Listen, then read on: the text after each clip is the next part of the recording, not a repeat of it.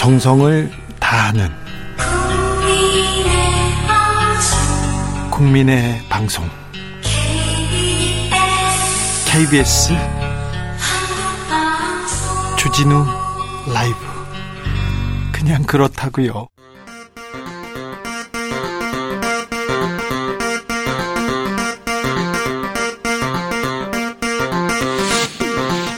주진우 라이브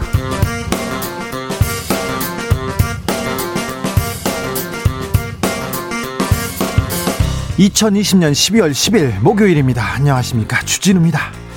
지금 시각 과천 법무부 청사에서는 윤석열 검찰총장 징계위원회가 열리고 있습니다. 징계위원장 대행은 검찰 과거사위원장 직무대행을 맡았던 정한준 교수가 맡고 있습니다. 윤 총장이 불참한 가운데 윤 총장 측 변호인들 어, 징계위원 5명 중 4명에 대해서 기피 신청했습니다. 징계위는 기피 신청을 모두 기각했습니다. 사상 초유의 검찰총장 징계위 변수와 결과 양홍석 변호사와 예측해 보겠습니다.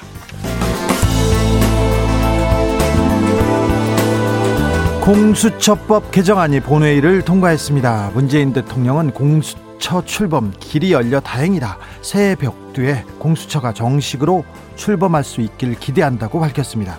국민의 국민의힘을 비롯한 보수 진영 대표들은 정권 퇴진 비상시국 연대를 출범시켰는데요. 이 사안들 김종민 의원 연결해서 들어보겠습니다.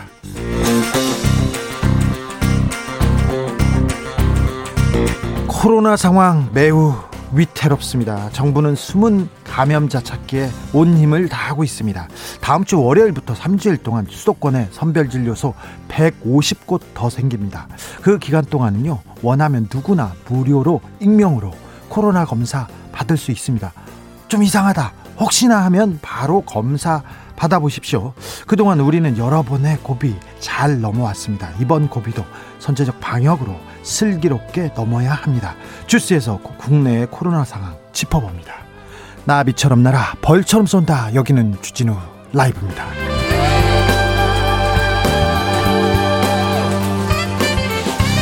오늘도 자중자의 겸손하고 진정성 있게 여러분과 함께 하겠습니다. 오늘 새벽에 서울에 첫눈이 내렸다고 합니다. 전 못 봤습니다. 인정할 수 없습니다. 그런 분들도 많죠. 아무튼 예년에 비해서 아주 늦게 지각 첫눈이 내렸습니다.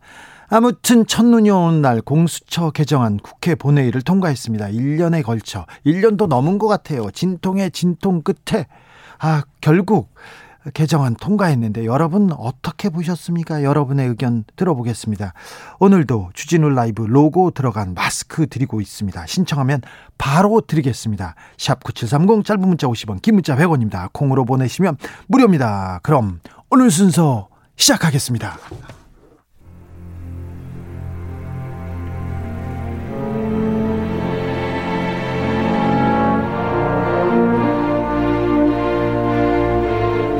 나의 일은 나보다 중요하다. 오직 진실과 정의만 생각한다.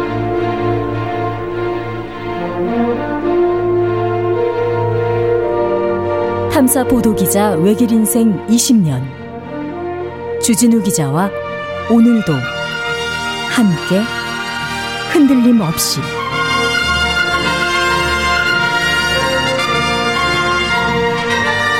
KBS 1라디오 주진우 라이브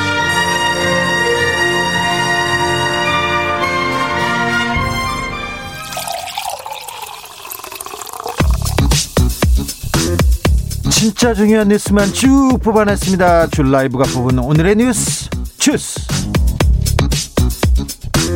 정상근 기자 어서 오세요. 안녕하십니까? 오늘도 숨가쁘게 달려다니셨죠? 네, 그렇습니다. 네, 오늘 코로나 확진자 어떻게 됐습니까? 네, 오늘 영시 기준 코로나19 신규 확진자는 682명이 나왔습니다. 아, 700명 가까이 나왔습니다. 네, 어제보다 조금 줄어들긴 했는데 이틀 연속 700명 선에 근접을 했고요.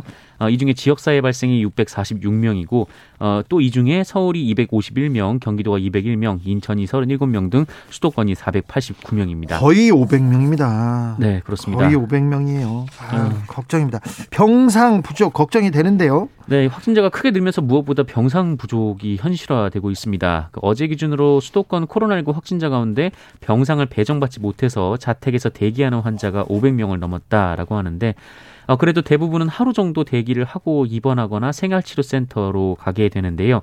확진자가 더 이렇게 늘어나면 그것도 좀 어려울 것으로 좀 예상이 돼서 걱정이 좀 많습니다. 네, 우리나라에서는 코로나 걸리면 일단 병원이나 생활치료센터를 보내서 바로 격리하고 치료했습니다. 지금까지는 효과적으로 잘 했는데 지금부터는 코로나 걸려도 집에서 대기해야 된다고 합니다. 그리고 생활치료센터에서도 1인 1실에서 1인 2실로 넘어갔어요. 그래서 좀 걱정이 됩니다. 그리고 의료진들의 건강도 걱정되고요. 그래서 각별히 저희가 사회적 거리두기 그리고 마스크 쓰기, 손 씻기 잘해야 됩니다. 전 세계적으로 확진자 아, 너무 심각하게 늘고 있습니다. 네, 뭐 영국에서 전 세계 최초로 백신 접종이 시작됐는데 확진자는 여전히 급증세입니다. 어, 누적 확진자 전 세계 누적 확진자가 7천만 명을 목전에 두고 있는데요. 아니요, 7천만 명이요. 6천만 명 넘었다는 소리 얼마 전에 들었는데요. 네, 불과 보름도 안 됐습니다. 이 코로나19 확산세가 가장 심각한 미국에서는 하루 20만 명 이상의 확진자가 계속 나오고 있습니다. 20만 명이요. 네, 미국 좀잘좀 하지. 네, 특히 어제는 하루 사망자가 3천 명을 넘어서요. 이 최고치를 경신하기도 했습니다. 3천 명이요? 네, 이 3천 명이란 수치는 30초당 한 명씩 코로나로 인해 사망하고 있다라는 의미입니다. 예. 어, 유럽에서는 전체적으로 16만여 명의 확진자가 어제 하루 발생을 했는데요. 이 프랑스와 영국에서 1만 3천여 명, 어, 독일에서 1만 8천여 명 등등 강력한 봉쇄에도 하루 만 명이 넘는 신규 확진자가 나오고 있습니다. 독일 코로나 우등생 독일 18,000명입니다. 강력한 봉쇄에도 지금 아, 지금 효과를 못 보고 있네요. 네, 그렇습니다. 그 일본도 매일 최고치를 경신을 하고 있는데요. 어, 어젯밤 9시 기준 신규 확진자가 2,805명으로 역대 가장 많았습니다. 일본 2,800명이 넘었습니다. 네. 굉장히 심각한 상황입니다. 스위스는요, 내년 1월까지 식당, 상점, 시장 오후 7시면 모두 문을 닫는답니다. 오후 7시면. 매우 심각한 상황이라는 거 지금 전 세계적으로 굉장히 위태로운 상황이라는 거 꼭 꼭 명심하셔야 됩니다. 우리도 일본처럼 독일처럼 갈 수 있어요. 아니, 일본, 독일 다 코로나 방역 선진국들 아니었습니까? 그런데 지금 굉장히 위태롭습니다. 우리 지금 잘 조여야 됩니다. 잘, 잘 막아야 됩니다. 아, 백신 접종 시작해서 굉장히 전 세계가 흥분했는데 네. 영국에서 백신의 부작용 나타난 모양입니다. 네, 이 접종자 두 어, 접종자 중에 두 명이 알레르기 반응을 보였다라는 소식이 전해졌습니다. 이 영국에서 접종 중인 백신은 이 미국의 제약업체 화이자 그리고 독일의 바이오엔테크가 공동 개발한 백신인데 이 백신을 맞은 영국의 국민보건 서비스 직원 두 명이 피부 발진, 혈압 하락 등 하락 등을 유발하는 이 아나필락시스를 겪었다라고 합니다. 아, 그래도 지금은 치료를 받고 양호한 상태인 것으로 알려졌는데요. 다행이네요. 네, 그런데 알고 보니까 화이자 바이오엔테크가 애초에 임상 시험을 할 때 알레르기 이력이 있는 사람은 대상에서 제외를 했다라고 합니다. 아, 이에 영국 당국은 과거에 백신 그리고 의약품, 식품 등을 통해서 알레르기 반응을 보였던 이들은 백신을 맞으면 안 된다라고 방침을 바꿨습니다. 자, 알레르기 있는 분들은 백신 좀 조심해야 됩니다. 그 방역 당국에서 지침을 내려줄 테니까요. 걱정 마세요. 우리는 조금 영국이나 다른 나라보다 천천히 맞습니다. 그래도 이그 한국 방역 시스템이 코로나를 잘 방어할 수 있어서요. 조금 이따 맞는데 이런 알레르기 반응 부작용 보고 다 선정할 테니까 걱정 네네. 말고요. 아, 좀 지켜보시자고요. 음, 오늘 윤석열 검찰총장에 대한 징계위원회가 지금 열리고 있습니다. 네, 뉴스에 뉴스가 이어지는 상황입니다. 네. 아, 일단 오늘 오전에 시작된 징계위원회는 1시간 만에 중단이 됐었습니다. 아, 윤석열 총장 측이 이날 참석한 징계위원 5명 중 4명에 대해서 기피 의사를 밝혔기 때문인데요. 네, 4명, 5명 중 4명 기피 의사 밝혔습니다. 네, 그렇습니다. 오늘 참석한 징계위원들은 그 위원장을 맡은 정한중 한국외대 법학전문대학원 교수, 아, 그리고 안진 전남대 로스쿨 교수, 아, 그리고 장관이 지명한 검사 2명으로 심재철 법무부 그 검찰국장, 그리고 신성식 대검 반부패부장입니다. 그리고 이용구 법무부 차관이 단연직으로 들어갔습니다. 아, 검찰은 이 중에 신성식 반부패 부장을 제외하고 모두를 기피하겠다라고 밝혔습니다. 아, 그러자 징계위원회가 기피 신청서 작성 시간을 주기 위해서 회의를 중단했고 오후부터 회의를 재개를 했습니다. 이 기피 신청이 들어오면 출석 위원 과반수의 찬성으로 기피 여부가 결정이 되는데 기피자로 지목된 위원은 그 의결에 참여하지 못합니다. 아, 그리고 이 절차를 통해서 징계위원회는 윤석열 검찰총장 측의 기피 신청을 모두 기각했고요. 다만 앞서서 심재철 검찰국장은 어, 스스로 회피 신청을 하면서 어, 징계위에 들어오지 않았습니다. 지금 징계위원회가 마구 회의를 하면서 굴러가고 있는데요. 이 상황에 대해서는 양홍석 변호사와 잠시 후에 자세히 제가 짚어보겠습니다. 공수처법 개정안 국회를 드디어 드디어 통과했습니다. 네, 이 고위공직자 범죄 수사처법 개정안이 오늘 국회 본회의를 통과했습니다. 어젯밤 9시쯤에 상정돼서 정기국회 회기가 끝나는 밤 12시까지 이 국민의힘의 김기현 의원이 혼자 이 공수처법 개정안을 반대하면서 필리버스터를 했었는데요. 어, 오늘 0시가 되면서 회기가 종료가 됐고 오늘 오후에 다시 임시국회가 열리면서 투표가 이루어졌습니다. 네. 네, 개정안은 재석 의원 287명 가운데 찬성 187명, 반대 99명, 기권 1명으로 가결됐습니다. 네, 개정안은 공수처장 후보 추천 과정에서 야당의 비토권을 무력화하는 내용을 담고 있습니다. 이 공수처장 후보 추천위원회의 의결 정족수를 7명 중 6명 이상의 찬성해서 3분의 2 이상 그러니까 5명으로 완화를 했습니다. 3분의 2도 굉장히 좀, 어, 높은 수치이긴 한데요. 네네. 예. 아, 그리고 공수처 검사의 임용 요건도 완화해서요. 이 변호사 자격 보유 요건을 10년 이상에서 7년 이상으로 단축을 하고요. 아, 재판, 수사, 조사 업무 실무 경력 요건도 삭제를 했습니다. 그러니까 검사만 공수처 검사로 갈, 갈 수밖에 없었던 네네. 그 그런 그 경력 요건을 약간 완화해서 변호사도 갈 수 있고 그렇게 만든 것 같습니다. 그렇습니다. 공수처법이 공수처법 개정안이 국회 본회의를 통과함에 따라서 이 더불어민주당은 공수처장 후보 추천위원회를 가동해서 연내에 공수처를 출범한다라는 계획입니다. 5282님이 역사적인 순간입니다. 3만 8천 원이 모자라 불기소한 술 접대 받은 검사들 이래서 공수처가 필요한 이유입니다. 이렇게 어, 지적하셨고요. 7771님께서는 공수처 제도보다 운용을 잘하시길 그러면 제도가 중요합니까? 제도가 중요하죠. 그런데 또 운용 잘해야 됩니다. 사람도 중요하고요. 자, 어떻게 공수처가 잘 굴러가는지 우리가 계속 지켜보자고요. 네. 아, 공수처 출범 어, 큰 관문을 넘었습니다. 그렇더니 야당의 반발 거셉니다. 야권에선 비상시국회의 출범시켰어요. 네, 국민의힘을 비롯한 보수 진영의 정당 사회단체 대표들이 오늘 연석회의를 열고 폭정 종식 민주쟁취 비상시국연대라는 조직을 출범시켰습니다. 아, 이들은 비상시국 연대를 고리로 반문재인 연대를 모색하면서 초, 어, 조기 정권 퇴진을 위해 대동단결한다라는 데 뜻을 모으기로 했습니다. 조기 정권 퇴진을 위해서 대동단결한다. 누구 누구 모였습니까? 네, 국민의힘 주호영 원내대표, 국민의당의 안철수 대표, 국민통합연대의 이재호 집행위원장, 자유연대의 이희범 대표, 한반도 인권과 통일을 위한 변호사 모임의 김태훈 회장, 신문명, 정, 신문명 정책연구원의 장기표 원장, 김문수 전 경기도지사 등 7인 공동 체제로 운영됩니다.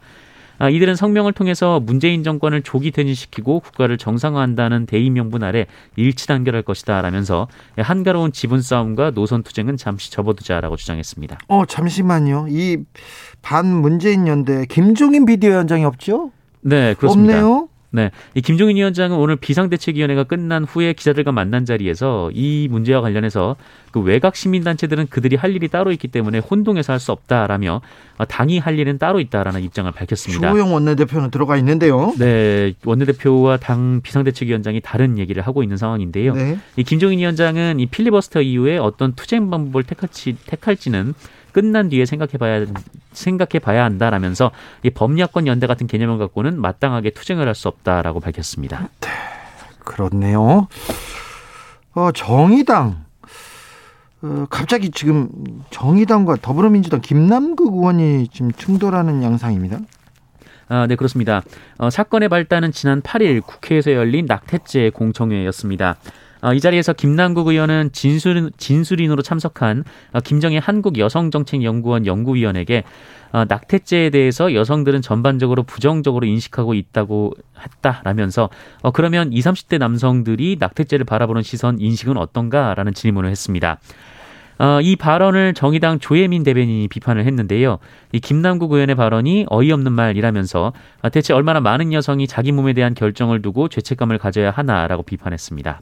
질문을 했는데 바로 비판을 했습니다. 네. 근데 여기서 끝나지 않고 이후도 이후에 설전 계속되고 있어요.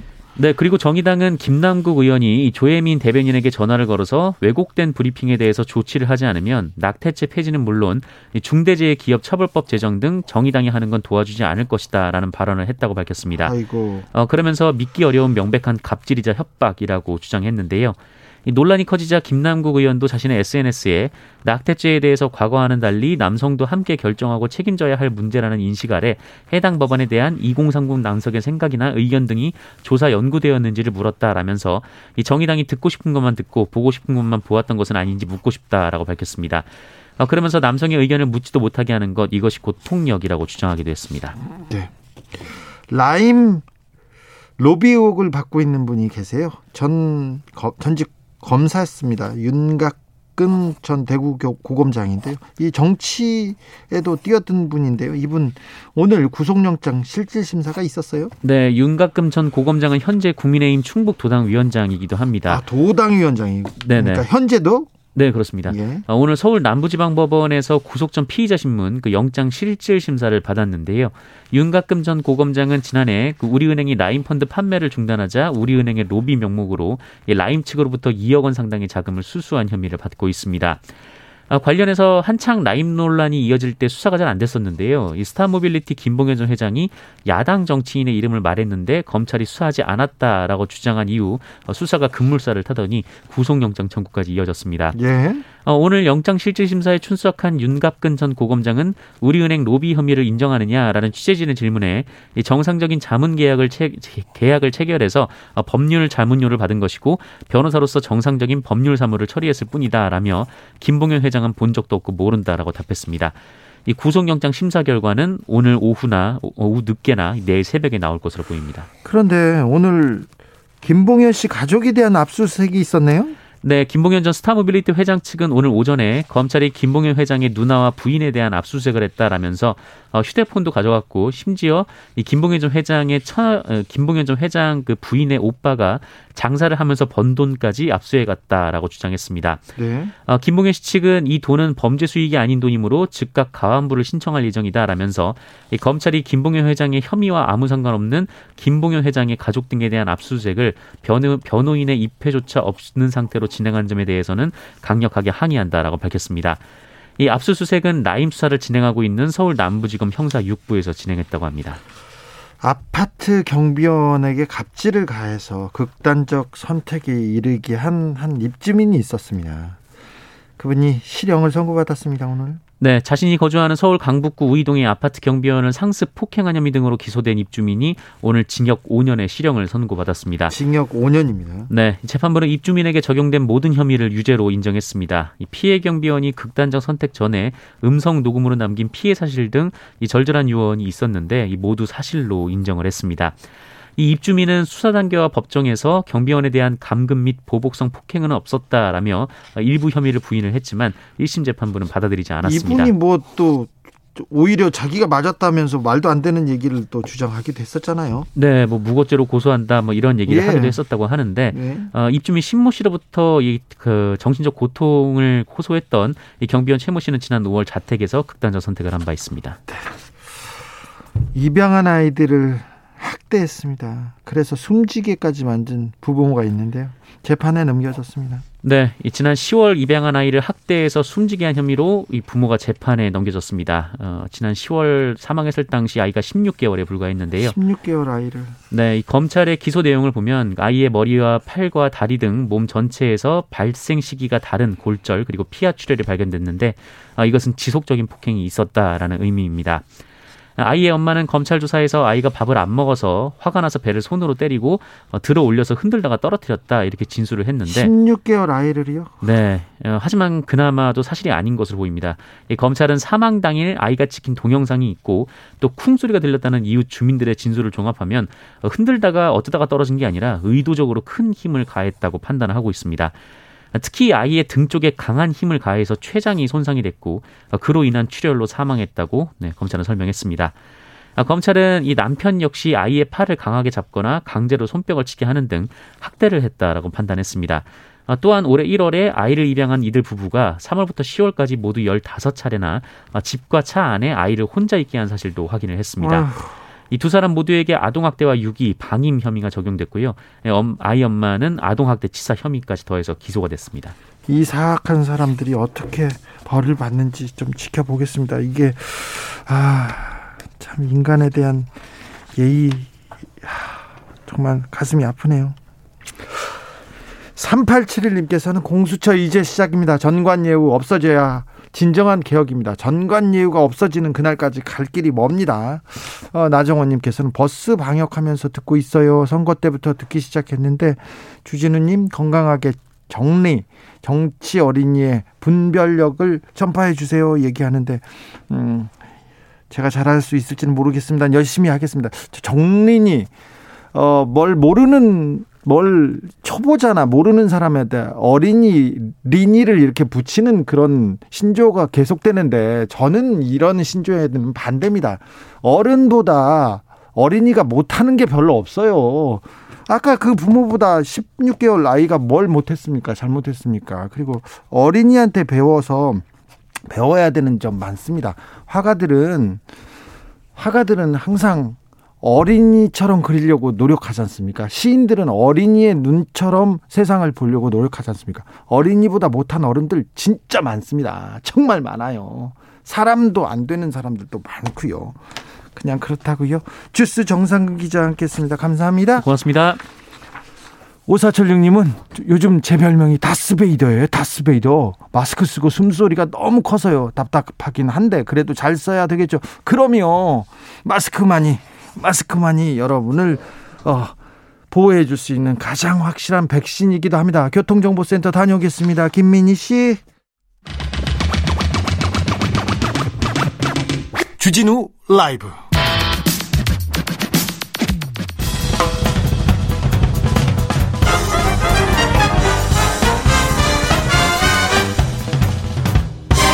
훅 인터뷰. 모두를 위한 모두를 향한 모두의 궁금증 훅 인터뷰. 지금 법무부에서 윤석열 검찰총장 징계위원회가 열리고 있습니다. 그간 두 번이나 미뤄지면서 열리기는 열리는가? 열리면 징계는 하느냐? 말이 많습니다. 오늘 안으로 결론이 안 나올 가능성도 있다는데요.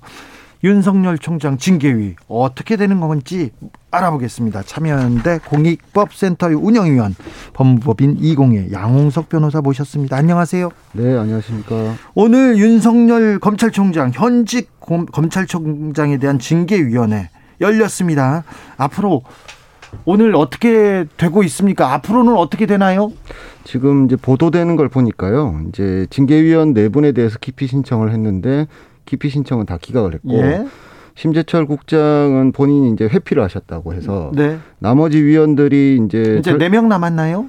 어 지금 오늘 그렇죠. 네분 네 남았어요. 네분 남았습니다. 예. 그래서 어, 네 분이 이제 절차 진행을 어떻게 할 것인지 이제 네. 논의를 하실 것 같은데요. 네. 이제 그 증인 신청을 어디까지 받아줄 것인지. 예. 만약에 이제 증인 신문을 한다고 하면 오늘 할 것인지 아니면은 다음에 날짜를 잡아서 또 할 것인지 뭐 이런 것들을 아마 논의하시지 않을까 싶습니다. 지금 다섯 시가 넘었는데 지금 논의하면 네. 오늘 결과가 안 나오나요? 그래서 아마 제 생각에는 오늘 증인 신문까지 마치긴 좀 어려울 것 같고요. 예. 아마 증인신문을 한다고 하면은 어, 따로 날짜를 잡아야 될 것 같고 그리고 증인신문만 해서 끝나는 문제가 아니라 또 또 절차가 예, 남았나요? 아니, 이제 징계 사유가 있는지 없는지를 좀 심리를 해야 되는데 네. 이게 여섯 가지나 되고 그다음에 내용이 가볍지가 않으니까 네. 그것을 논의하는 데도 시간이 좀 걸릴 것 같습니다. 그럼 변호사님 그러면 어, 징계위원회가 몇 번 더 열릴 수 있다는 얘기인가요? 제 생각에는 이제 뭐 횟수 제한은 없지만 앞으로 한 한 두세 차례는 더 해야 되지 않을까. 이거 재판처럼 아, 징계위원회잖아요. 네. 재판처럼 이거 길어지고 그래 그러면 이거 이걸 보는 국민들의 어 국민들은 계속 쳐다보고 있어야 되나요 지금? 그러니까 원래 애초에 이제 그래서 이제 감찰 과정이 충실해야 되고 예. 그래야지 이제 징계위원회 위원회를 대체로 이제 한 번에 끝낼 수 있도록 네. 모든 조사나 이제 관련자들에 대한 이제 확인 작업이 다 끝나 있어야 되는데 네. 지금 그 작업이 조금 미진했다고 윤 총장 측에서는 주장을 하시니까 예. 그리고 증인 신문도 필요하다고 하시니까 어 사안의 중요성을 고려해서 한두 차례 정도 더 하는 것은 뭐뭐 뭐 이제 감수할 수 있는데 예.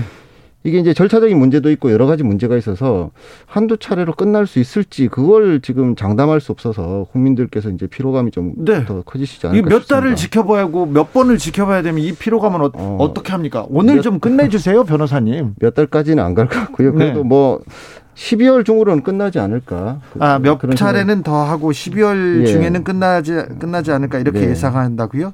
음. 그간에 뭐 아까 아까 뭐 징계위원 기피 신청도 있고 여기 건 기각됐습니다. 검사 징계법 위원 소송도 있었고요. 여, 여기 오늘 징계위원회가 열리는 데까지도 굉장히 힘들었어요.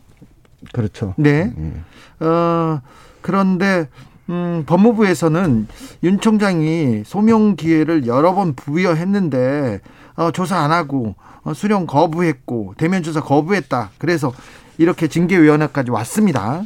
그전엔 또 징계위원 명단 공개 요청도 하고 이 징계위원회를 그 징계위원회가 열리지 않으려고 윤석열 총장이 할 수 있는 수는 다 썼습니다. 뭐 절차적인 권리니까요. 그거는 뭐 당연히 충분히 주장할 수 있는 거라고 생각을 하고요. 예. 모든 권리를 다 썼다고 보기에는 안 쓴 것들도 좀 있기 때문에 아 그래요? 예, 다 썼다고 보기 좀 어려울 것 같고요. 징계위원회 네. 명단 공개는 사실 오늘 다 이미 다 공개가 됐더라고요. 네. 기왕에 사실은 공개될 수밖에 없는 사건인데 징계위원회 이제 위원 기피권이 징계 혐의자 측에는 있는데 네. 그걸 서면으로 하게 돼 있습니다. 그러면 서면으로 하려면 미리 알아야 되죠. 예. 그러면 위원 명단 정도는 사실은 징계 혐의자에게는 알려줘야 되는데 예. 그걸 안 하죠. 그 공무원 징계 절차에서 전부 다, 다 그걸 안 하고 있습니다. 예. 그래서 이제 사실은 깜깜이 징계가 되는데 예. 그런 것들은 조금 앞으로 절차적인 권리 보장 측면에서 꼭, 예. 꼭윤 총장 사건만 말씀드리는 게 아니라 공무원 네. 징계 일반에 대해서 조금 우리 사회가 좀 고민을 좀 해봐야 될 부분입니다. 어, 고민을 해야 될 때가 왔다. 네. 윤석열 총장이 그동안 어, 정치를 수사를 수사로 정치를 했으니까 어, 정치를 했다 이렇게 어, 징계 이유에도 들어가 있습니다. 이 부분에 대해서는 어떻게 보세요? 이제 수사로 정치를 했다라고 이제 평가하시는 분들이 충분히 있을 수 있죠. 예. 그런데 이제 그렇게 평가하는 것과 입증하는 것은 이제 별개 문제입니다. 네. 평가는 자유인데 입증은 명확한 증거를 필요로 하죠. 그래서 네. 만약에 그 사유로 해서 징계를 하시려고 법무부에서 했다라고 하면은 감찰 과정이 좀 더 충실해야 되고 그리고 분명한 사유가 있었어야 되는 것이 아닌가라는 생각이 드는데 음. 뭐 지금 현재 이제 징계위원회에서 어떤 자료를 가지고 실제로 징계 여부를 판단하시는지는 외부에 알려져 있는 게 한계가 있으니까 예. 뭐 그것만 가지고는 알 수 없습니다만 조금 감찰 과정이 좀 더 충실했으면 좋지 않았을까라는 생각이 듭니다. 어, 참여연대는 참여연대는 검찰 개혁 그리고 공수처 출범을 위해서 가장 그 강력한 목소리를 목소리를 낸 내온 시민 단체입니다. 근데 참여연대에서도 아, 여기 징계위원회 전에 감찰이 좀 더 꼼꼼하게 진행됐어야 한다 이렇게 보시는 거죠? 뭐 제가 참여연대 입장을 대표하는 자리에는 있지 않고요. 네, 그런 성명서가 나왔지 않습니까? 예, 예. 그런 지적을 참여연대도 했었고요. 예. 근데 누가 보더라도 사실은 검찰총장이란 자리가 갖고 있는 중요성이나 예. 그리고 이 사안이 갖고 있는 파장을 생각한다고 하면은 분명한 사유가 있는지 여부에 대해서 충실한 조사를 했어야 되죠. 네, 그렇습니까? 그런데 그 윤석열 총장이 있는 윤석열 총장이 있는 검찰 그리고 검찰 개혁은 국민의 눈높이에 미치지 못한다는 거는 국민들이 다 거의 수긍하고 있지 않습니까? 그래서 총장 책임이 크다. 그러니까 징계해야 된다. 이런 의견이 많습니다. 이제 이제 총장이 검찰 개혁의 주체가 되느냐? 당연히 총장이 책임져야 될 부분도 있겠습니다. 네. 정부 여당이 주도하는 검찰 개혁의 방안들에서 검찰총장의 역할은 사실은 제한적이었거든요. 예. 그러니까 이제 정부 여당이 검찰 개혁을 하겠다라고 했던 많은 방안들로 실제로 검찰 개혁이 효과가 안 나오는 것에 대한 책임을 검찰총장에게 물을 수는 없다라고 생각해요. 생각이 듭니다. 예. 물론 개별적으로 검찰총장이 국민적인 열망에 기대해서 검찰을 좀 더 바꿔 나가는데 좀 부족하지 않았느냐라는 지적은 해볼 수 있겠습니다만 네. 검찰 개혁의 책임을 총장에게 지금 오롯이 돌릴 수 있는 그런 상황은 아니다라고 생각합니다. 네. 판사 출신 이수진 더불어민주당 의원은 이렇게 소모전으로 가면 국민들이 너무 필요하다. 국회에서 윤석열 총장을 탄핵하는 게 네. 훨씬 효과적이다. 탄핵을 논의하자 이렇게 얘기했는데 여기에 대해서는 어떻게 보시는지요? 그러니까 일단 소모전이 된 이유는 이게 정치적 불신임인데요, 총장에 대한 네. 정치적 불신임을 이제 법적으로 풀려고 하다 보니까 조금 이게 엉킨 게 아닌가라는 생각이 듭니다. 그런 측면에서 보면은 차라리 탄핵에는 탄핵 사유로 탄핵 사유는 좀 넓게 볼 수 있으니까 예. 탄핵을 활용하는 것도 방법이 될 수 있다라는 생각이 듭니다. 탄핵을 활용하는 것은 방법이 될 수 있다. 네. 그래서 징계위원회는요. 그래서 징계위원회는 징계위원회는 제 생각에 지금 나와 있는 징계 사유하고 예. 그 이제 징계가 적 적정하다라고 말씀하시는 법무부 측의 예. 자료들은 좀 징계 사유에 대한 입증이 좀 부족하지 않나라는 것이 법적인 판단이고요. 예. 이게 애초에 이제 법적인 절차로서 진행하는 게 아니라 정치적인 불신임을 징계라는 형식을 통해서 관찰하려는 것이었다라고 하면은 네. 어떻게든지 네. 결론은 나오겠죠. 네. 아 그런데 국민들이 조국 장관 수사 때 윤석열 총장이 보여준 특수부가 보여준 거침없는 수사, 너무 많은 수사 이런 부분에 대해서는 이렇게 열심히 하고 다른 부분 특별히 그 가족 관련이나 그 주변 관련 검사 관련된 수사는 잘 안 하준 안 하는 소극성 이게 너무 대비된다 이렇게 지적하지 않습니까? 뭐 그거는 뭐뭐 뭐 충분히 있을 수 있는 지적이죠. 네. 근데 이제 그게 이제 조금 논의를 좀 저희가 좀 다른 측면에서 해봐야 될 것이 예. 윤석열 개인의 사실은 문제가 아닐 수도 있다는 생각이 듭니다. 예. 윤석열 말고 다른 총장이 있었다고 하더라도 검사 관련 의혹에 대한 수사가 좀 부진하거나 미진하다라고 평가받을 수 있는 여지들이 그 이전에도 굉장히 많았기 때문에 네. 이것은 개인의 문제로 접근할 것이 아니라 제도의 문제로서 접근해야 된다는 생각이 네. 개인의 문제가 아니라 제도 네. 이게 법과 제도에 대한 문제다. 어, 황두환님께서 참여연대 너무 기계적 중립 아닌가요? 이렇게 합니다. 그렇게 어, 개혁을 부르짖고 맨 앞에서 검찰 개혁을 외쳤던 참여연대인데 이런 지적 참여연대 분들 요새 좀 받으시죠? 저는 뭐 참여연대를 대표하는 입장이 아니라서 좀 뭐라고 말씀드리기는 어려운데요. 네. 애초에 이제 검찰 개혁이 필요하다고 말씀드린 것은 아마도 검찰권 행사의 오남용에 대한 통제가 필요하다라는 그런 공감대에서 시작됐다라고 생각합니다. 네. 그런데 이제 수사권 조정이나 이제 검찰의 이제 직접 수사 개시 범위 제한은 네. 어, 그런 이제 검찰권 오남용에 대한 통제 수단으로서는 간접적이거든요. 네. 실제로 검사들이 수사에 대해서 좀 더 책임 있고 그다음에 기소 여부에 대한 판단에 대한 좀 책임성을 높이는 방향으로 제도 개선을 했어야 되는데 그 부분에 대한 이제 제도 개선책이 없었던 것이죠. 네. 검찰 개혁 시대적 과제다 이렇게 공감하시는 분들이 많습니다. 오늘 공수처법 개정안 국회를 통과했는데 어, 이 부분에 대해서는 어떻게 평가하시는지요? 이제 공수처는 이제 뭐 기왕에 만들어진 제도니까요. 잘 운영됐으면 하는 바람이 있고요. 문제는 이제 공수처가 기존의 경찰 검찰과는 다르다라는 것을 보여줘야 되는데요. 지금 현재 이제 공정성에 대한 의심이 있고 그것을 먼저 불식시켜야 될 것이라는 생각이 듭니다. 그것을 넘어서더라도 공정성 외에 이제 전문성에 대한 의문이 있거든요. 그래서 그 부분을 적절히 극복하지 않으면 공수처가 사실은 어, 제대로 된 이제 권력기관에 대한 그 통제 장치로서 작동하기는 어렵다라고 생각합니다. 네, 공수처도 좀 갈 길이 멀지요. 예. 그렇죠. 어, 자 검찰 개혁, 공수처 출범이 뭐 절대 과제 일 수만은 없습니다. 첫걸음이라고 얘기하는 분들도 많은데, 자 검찰 개혁 어떤 방향으로 어떻게 가야 됩니까? 이제 말씀드렸다시피 이제 검찰 개혁은 제 생각에는 검찰권 오남용에 대한 통제가 필요하다는 생각이 듭니다. 그래서 수사 범위나 기간이나 방법을 적정하, 적정하고 적법하게 예. 이제 해야 되고 그다음 기소 여부의 판단을 불편부당하게 해야 되는데 그런 것들을 좀 제도화해서 검사가 책임지고 기소하고 수사하는 것들을 좀 어, 국민들이 볼 수 있게 하는 것이 바로 검찰 개혁이다라고 생각합니다. 검찰 개혁이라는 말은 계속 구호는 난무하고 있어요. 그런데 검찰 개혁의 그 디테일에 대해서는 제대로 지금 논의된 적도 없다고 지적하시는 분들도 많습니다. 공감하는 분도 많고요. 자, 변호사님. 네. 지금 검찰 개혁 잘 되고 있습니까? 잘 방향은 잘 가고 있습니까? 이제 검찰 개혁이 검찰권 오남용에 대한 통제다라는 측면에서 보면은 검찰 개혁은 실제로 지금 이루어지지 않고 있죠. 이루어지지 않고 있습니다. 예, 제대로 지금 시작조차 못했다라는 생각이 들고요. 지금 지금 네. 정권이 출범하고 여기까지 왔는데 시작조차 못했습니까? 그렇죠. 애초에 그 이제 문재인 정부나 여당의 검찰 개혁 안에 검찰권 오남용에 대한 통제 방안은 없었습니다. 그러니까 실제로 검찰 개혁이다라고 볼 수 없는 것들을 검찰 개혁이다라고 네이밍해서 이제 군불만 뗀 셈인데 이제는 좀 제대로 된 개혁을 시작해야 될 때라고 생각합니다. 이제서야 이제는 검찰 개혁을 시작할 때입니다. 예, 진짜 검찰 개혁을 해야지 자꾸 검찰 개혁만 한다고 하고 다른 것들을 검찰 개혁이다라고 지금 국민들에게 말씀하는 것은 좀 적절치 않다라고 생각합니다. 아, 민주당이 그렇습니까? 뭐 정부도 그렇고 민주당도 그렇고. 정부도 민주당도 그렇습니까? 네. 음, 검찰권 오남용을 바로잡을 제대로 된 개혁 방법은 뭐가 있을까요?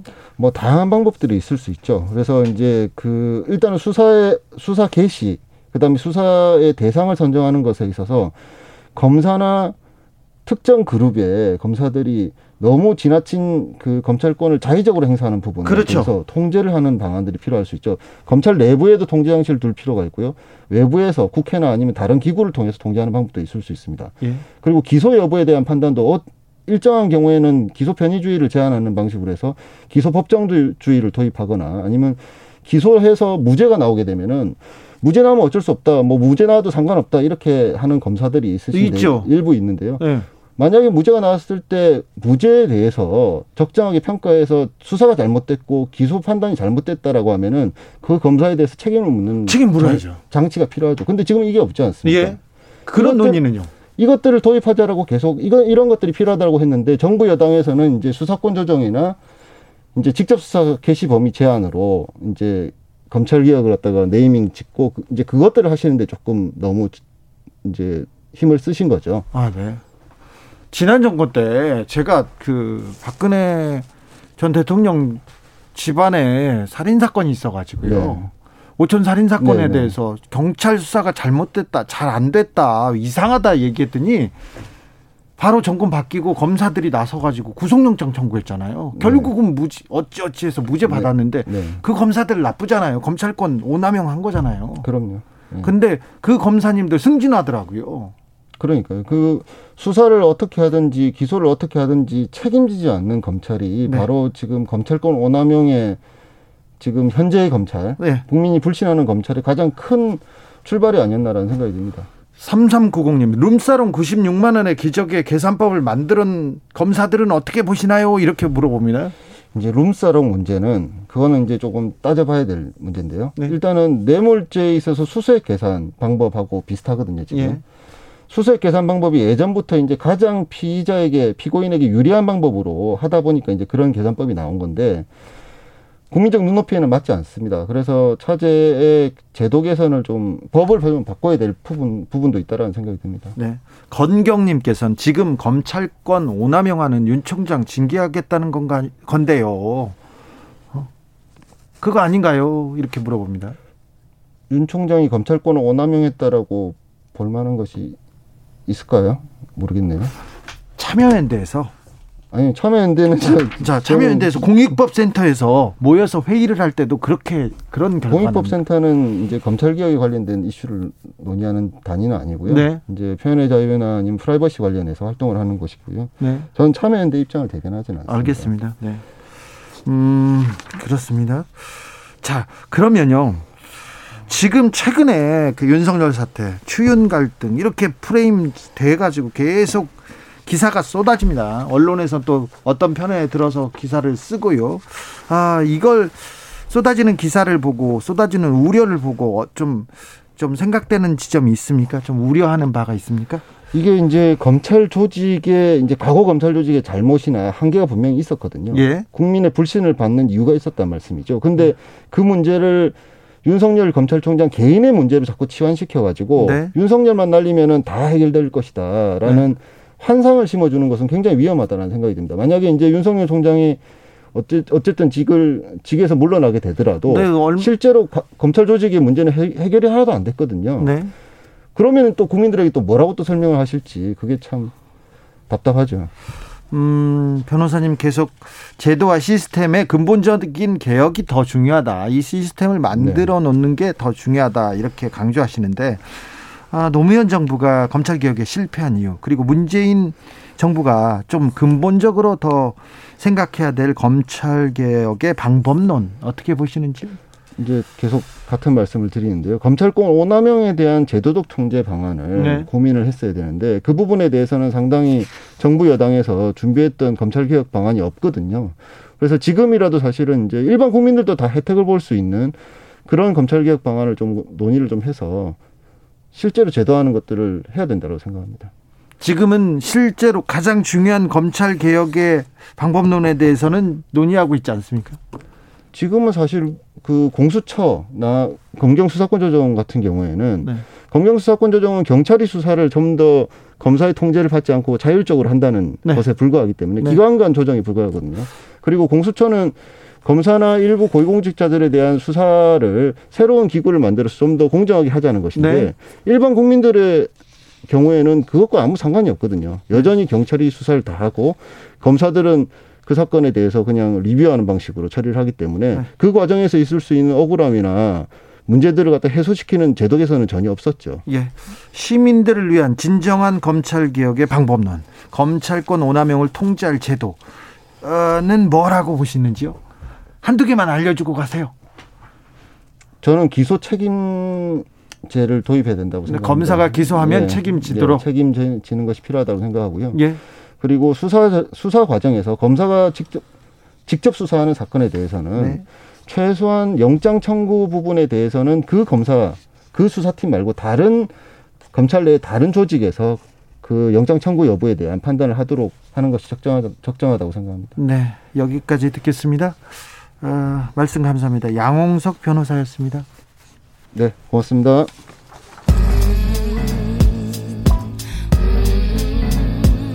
나비처럼 날아 벌처럼 쏜다. 주진우 라이브.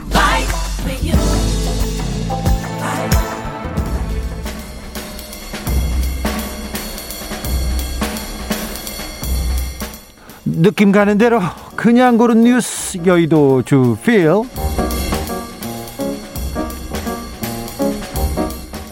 이주기에도 김용군 그 김용균들 하청 노동자 발전소는 위험한 일터 경향신문 기사입니다. 12월 10일이 김용균 씨가 돌아가신 지 2주기가 되는 날이네요. 2018년 12월 10일이었습니다. 입사한 지세 달밖에 안 되는 24살 김용균 씨는 충남 태안화력발전소에서 홀로 점검을 하다가 석탄 운반용 컨베이어 벨트에 끼어 숨졌습니다. 어두운 데서 일하다가 어두운 데서 혼자 일하다가 사고를 당했어요. 그래서 김용균 씨를 찾는데 5시간 넘게 걸렸습니다. 숨져 있었어요. 어제였습니다. 어제 경북 포항제철소에서 공기 흡입 설비를 정비 중이던 하청 노동자가 한 분이 5미터 아래로 떨어졌습니다. 그런데 그 노동자를 찾는데 두 시간이 걸렸습니다. 혼자서 일하다가. 그래서 또 돌아가셨습니다. 한 해에 2천명 넘는 노동자가 죽고 있습니다. 일터로 가서 못 돌아오고 있습니다. 김용균 씨 동료들이 모였어요. 그래서 우리는 김용균인 동시에 김용균이어서는 안 된다 이렇게 외치고 있습니다. 2년이 지났지만 아직도 외치고 있습니다.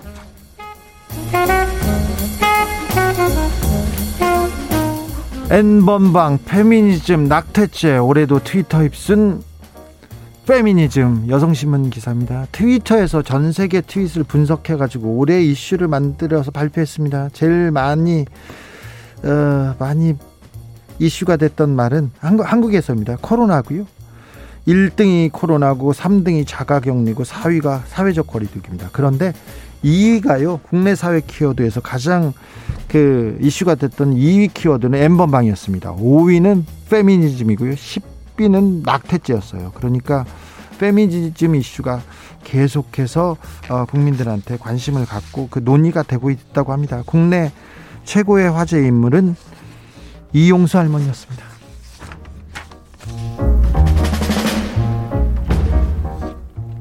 밤 9시 셧다운 피한 스키장 바글바글 탈의실 스낵바는 어쩌지 뉴스원 기사입니다. 스키장이 개장했습니다. 스키장을 찾는 이들로 전국 리조트가 북적이고 있답니다. 놀이공원, 워터파크와는 달리 실외 체육시설로 분류된 스키장은 사실상 정상 영업 중인데요.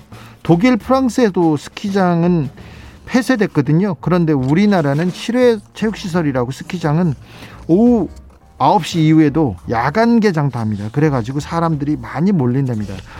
어, 스키장에서는요, 렌탈 시스템도 방, 그 비대면으로 좀 바꾸고, 리프트도 한 사람씩만 타기로 제한하는 등 좀 최소한의 방역 시스템 갖췄다고 설명하는데 그런데 스키나 스노보드 타고 계속 그 탈의실 가고 스낵바 이렇게 가서 계속 거친 숨을 쉬면서 뭘 먹고 이야기하고 그러지 않습니까? 그러면 한기도 추운 날씨에 잘 안 될 텐데 걱정하는 사람들이 많습니다. 그 스키장 방역에 대해서 관계 당국도 좀 신경을 써 주셔야 합니다.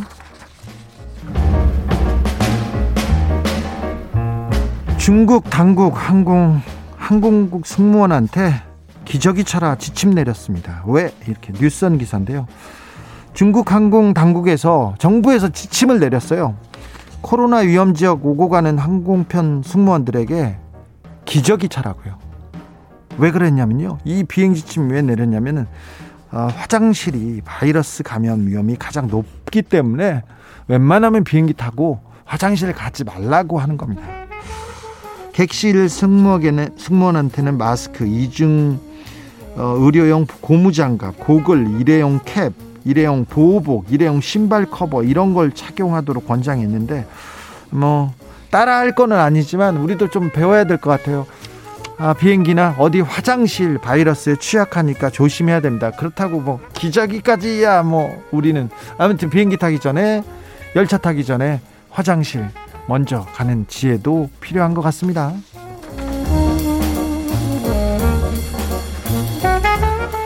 당 범벅 음료수 먹어서 좋을 게 없습니다. 헬스조선 기사인데요. 먹어서 좋을 게 없답니다. 바로 음료수 말입니다. 당 함량 매우 높고 액체라 포만감이 크지 않아서 비만 위험 굉장히 높다고 합니다. 어, 멕시코는 세계 제1위 탄산음료 소비국이라고 합니다. 그래서 그런지 멕시코 국민 10명 중 7명이 과체중입니다. 비만. 이게 탄산음료하고 굉장히 연관 관계가 있다는 연구 결과 계속 나옵니다. 어린이 청소년은 특별히 탄산음료 섭취율 조심해야 돼요. 비만율하고 그렇게 비례하거든요. 그래서 어, 고혈압, 당뇨병 같은 만성 질환 갖는 어린이들도 뭐 있어요. 벌써부터 탄산음료 때문에. 그런데 몇 해 전부터 흑당 음료라고 흑당 음료가 이렇게 인기입니다. 그런데 흑당 음료는 각설탕 12개의 분량이 들어간대요. 한 잔에 12개. 이거는 콜라보다도 엄청 높은 겁니다. 그래서 어, 전문가들 절대 당을 줄여야 된다고 얘기합니다. 그래서 과, 주스는 어떤가요? 물어보는데 과일을 직접 갈아서 만든 주스 건강에 좋다고 생각하고 먹었는데 이것도 너무 많이 마시면요 혈당이 급격하게 상승해서 당분이 대부분 지방으로 간답니다. 이거 주스 많이 마셔도 살찐답니다. 미국 심장학회, 미국 서학과학회들이 모여서 연구회를 만들었는데요. 그러니까 어, 생후 5년간 그러니까 어린이들은 물과 우유 말고 다른 음료수는 먹으면 안 된다 이렇게 권고하고 있습니다. 결론이 있습니다. 음료수 대신에 물을 마시면 됩니다. 하루 다섯 잔 이상 물을 마시면 된다고 얘기했습니다. 아, 저는 술을 안 먹는 대신 울적하고 서글프면 베란다 나가서 콜라 한 잔 하거든요. 그럴 수도 있잖아. 달랠 수도 있잖아. 아, 오늘 지금 들어오기 전에도 한 잔 했는데, 아, 이 기사 보니까 조심해야 될 것 같습니다. 탄산음료 조심해야 되고, 주스도 조심해야 된답니다. 어, 우리 주진우 라이브 주스는 괜찮고요. 어, 혈당 높은 갈아 만든 주스도 너무 많이 마시면 안 된다는 그런 얘기였습니다.